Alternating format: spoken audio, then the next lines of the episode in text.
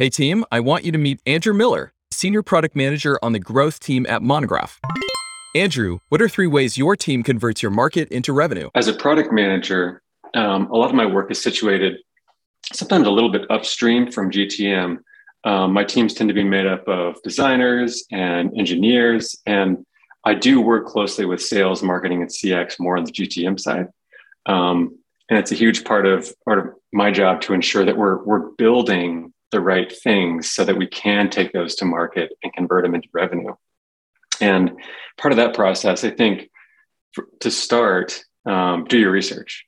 I think it's important to have confidence in what you're building and, and feeling confident that you're building the right right thing um, and have a hypothesis that when you take this product or this feature to market, you can convert it to revenue.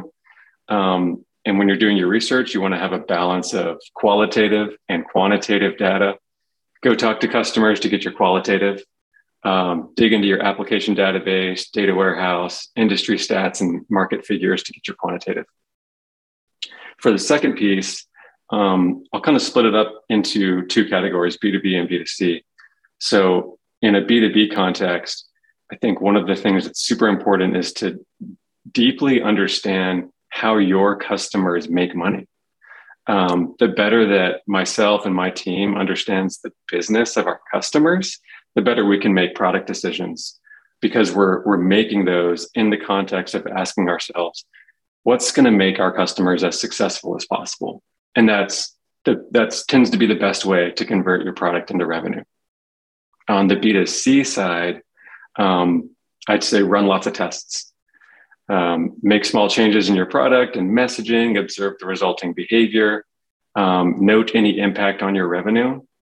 And this is totally applicable to B2B as well, but I map it to B2C here because when you're dealing with consumers, you tend to have a much wider range of variability, and it can just be a little bit more difficult to keep a pulse on long term trends and, and patterns. So always be testing. What's a hard problem that you recently overcame? So one one hard problem um, that's very timely is aligning continuous delivery on the engineering side with go to go to market. Um, and so what I mean by that is con- continuous delivery, to put it simply, is is when engineers are able to continually deliver updates to the code base on production. Um, it's it's great on the engineering side because small incremental scopes of work that are continuously delivered to production um, results in fewer dependencies between engineering teams. Uh, it results in less risk uh, with each deployment because they're small deployments and allows engineering teams to move super fast, which is awesome. Um, however, on the go to market side, this can actually create a, quite a bit of complexity because you have a go-to market team that's they're they're tr- really trying to figure out how do we talk about this product or this update and how do we frame our product in a way that the market's going to react positively to it. Meanwhile the product is constantly changing. So it makes it a little bit difficult to kind of grab on to certain messaging points uh, for the gtm team. And so this is something that i'm working on but really the entire product team at monograph is working on right now. And and pete and dixon are leading the charge. And um, at least on my team, one of the solutions that that we arrived at recently, um, quite simply, is feature flags. Um, it's actually helped a lot because I was talking with Stephen, my engineering manager, and sort of explaining some of the dynamics there, and we we aligned on using feature flags because that allows the engineering team to continually deliver to production without those updates actually being available to customers yet. And that gives the GTM team time to come up with the right messaging and create their own strategies to take it to market all at once. So they're not taking a feature that's constantly evolving to market. What's a roadblock that you're working on right now? So, one roadblock that I'm working on is um, I'm, I'm at a new company. I'm at Monograph. I've been here for just over three months. And um, I'm really trying to understand uh, user behavior. So, you know, um, your application database is going to have lots of information about the records that your user, users are creating and manipulating, um, which is really insightful. And we've been digging into that.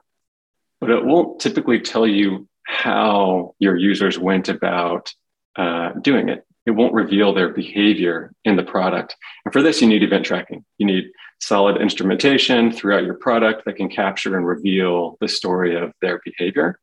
Um, and and and setting that up is a, is a highly cross-functional effort um, in which product and engineering need to be super super aligned so um, we've got a really good team working on this right now it's a hard project but it's fun and i'm excited what are three mental models that you use to do your best work i love this question um, so i love mental models uh, i've got probably four books that are just filled with models some mental models, some just other models. Um, three that I, I do tend to fall back on often in work. Uh, the first is the double diamond model. And um, I see this most commonly applied to product management, but I think it's a, it's a very wonderful sort of general model that can be applied to uh, many, many contexts. Um, and so in the double diamond model, you have two, two diamonds next to each other.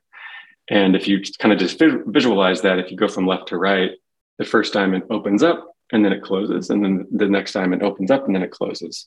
So, what the model captures is uh, a sequence of divergent thinking followed by convergent thinking, followed by divergent thinking again, followed by convergent thinking. And typically, what I see is the first diamond is kind of focused on product discovery, product definition. So, you're exploring different feature ideas. You're you're um, exploring, you're you're diverging, and then you converge on the right feature, and then you hand it over to engineering, and then they're figuring out how they want to build it, and then they're delivering. Um, I think it works great for go-to-market as well. Um, just applying sort of divergent followed by convergent thinking in go-to-market. Uh, the second mental model is uh, the rugged landscape model, which is one of my favorites. So this one, if you if you imagine you're you're on kind of a vast landscape and there's peaks and valleys all around you of different heights and depths. Um, and your goal is to get up as high as possible. And so one thing you could do is look around you as far as you can and find the highest peak and start walking to it and walk up that peak. And you might think when you get there, you won. Um, but really, what you found is your local maximum which is different than the global maximum, which are two important terms in the rugged landscape model. So your local maximum is kind of the highest peak that you can see. Whereas your global maximum, if you zoom out all the way and look at the entire landscape that you can't see at once, there's probably some peak out there in the distance that's way higher than your local maximum. So, how do you find it? Um, finding your local max is good but really we want to get to the global max. And so, one efficient way to go about finding a global maximum is to start in many different locations. And and then in those different locations, you really are just searching for your local maximum, but from different starting points. And the way this maps into product is your different starting points are your kind of fundamentally different approaches to solving a problem. Um, and if you're taking something to market and you have three different theories for how you could take it to market, maybe those three different theories are your different starting points. And then from there, you can kind of iterate and A B test your way to the, to the local maximum, um, hoping that one of those is the, is the global or is at least higher than the other two. Um, the third mental model that I like a lot is just feedback loops in general. Um, love feedback loops. So that's when the output of a system is fed back into itself. And it can result in typically one of two scenarios. Either you have a positive feedback loop or a negative. Uh, positive is when the system amplifies itself. Uh, this tends to result in kind of wild, chaotic, unpredictable behavior. Uh, positive feedback loops are really fun. It's high growth situations. Negative feedback loops are when the output feeds back into itself and it tends to stabilize the system. Um, it limits the system from, from uh, exponential growth. And these are nice because it results in a very stable and predictable system, which can be great if your goal is to be able to forecast revenue into the future, for example. But if your goal is to be able to grow as fast as possible, then you're looking more for a positive feedback loop. And, and we see both of these uh, play out together, kind of layered on top of each other in all sorts of scenarios. Um, one uh, kind of easy example is, is looking at the stock market. Um, so if there's kind of a buying frenzy taking place, you know, you might buy a stock and that drives the price up just, just a tiny bit, which sends a message out to anyone who's looking that the price is going up. Maybe that company is doing well, which causes other people to buy the stock, which drives the price up more.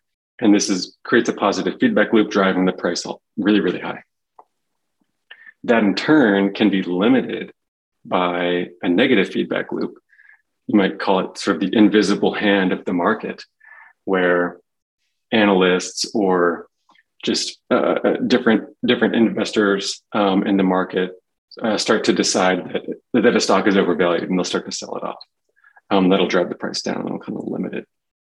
So it's just one interesting way that those two can play together. What are three techniques that other GTM teams need to try? I think I think one technique is um, A/B testing. Um, everyone's familiar with A/B testing. Uh, we got to do it. It's so important.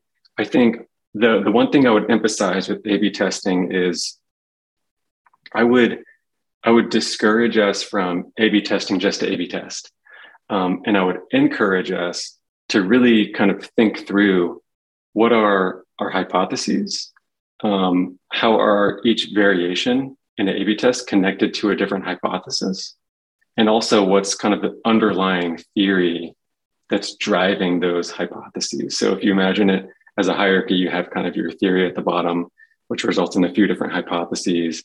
And then at the top, you have all of these different variations of your A B tests that are connected to the hypotheses. And, and some similar structure like that that allows you to take your results and kind of connect them back down to hypotheses and theories. Um, that's the sort of framework that allows us to really learn, I think, effectively as a team um, instead of a B testing and looking at the results and saying, well, I guess B1, so let's go with B, uh, which doesn't always really get us to the next level of learning. Um, next technique that I think could be interesting uh, is uh, fake door tests. Um, I've done this in applications a few times, but I think it could be really relevant for GTM uh, as well. So if you have a product idea and you want to get some kind of early signal on it, um, one thing you could do is is drop some buttons in your application or some CTAs in your in your messaging that suggest that the feature is there when it actually isn't. Um, and so you don't need to call too much attention to it, but what you want to look for is are customers clicking on the button? Are they clicking on the CTA? Are they asking about it in demos? Are they um, are they inquiring and, and just interested in, in the possibility of that feature? And if they do click on it, there's a couple things you could do. Um, you could take them to a form to sign up for a waiting list. Um, you could provide them some more information about uh, about the feature and ask for feedback. Kind of explain what you want to do with it, and then ask for input to get some more uh, qualitative information. And it's just a really cheap, quick way to do some some early testing and validation on your idea. Who are three operators that should be our next guests and why? So, uh, first one I would call out is Mike Ivey. Um, Mike Ivey is one of the co-founders of Modern Message, uh, acquired by RealPage in 2020.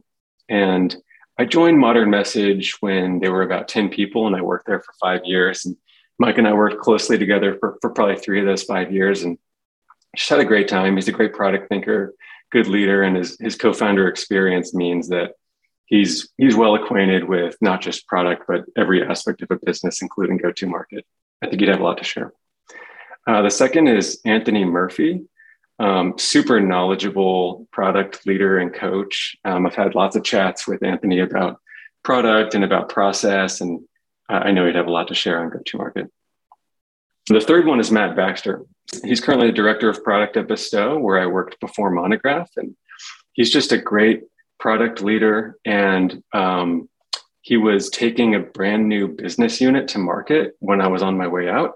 And it was a huge project, and it was just so much fun to watch Matt do his work. And I know you'd have tons of uh, interesting details to share about the go to market challenges that we faced. Thanks, Andrew. See you tomorrow at work. Sweet. Thanks, man. Hey team, what did you think about this? I think you need to put Andrew Miller on your go to market radar. Andrew and I both work at Monograph. You got to come join our team. Guess what? We're hiring. Oh, by the way, have we met yet? I'm Chris Morgan, host of the Market to Revenue podcast. Shoot me an email right now about what you thought about this episode. It's chris at markettorevenue.com. Talk to you in a moment.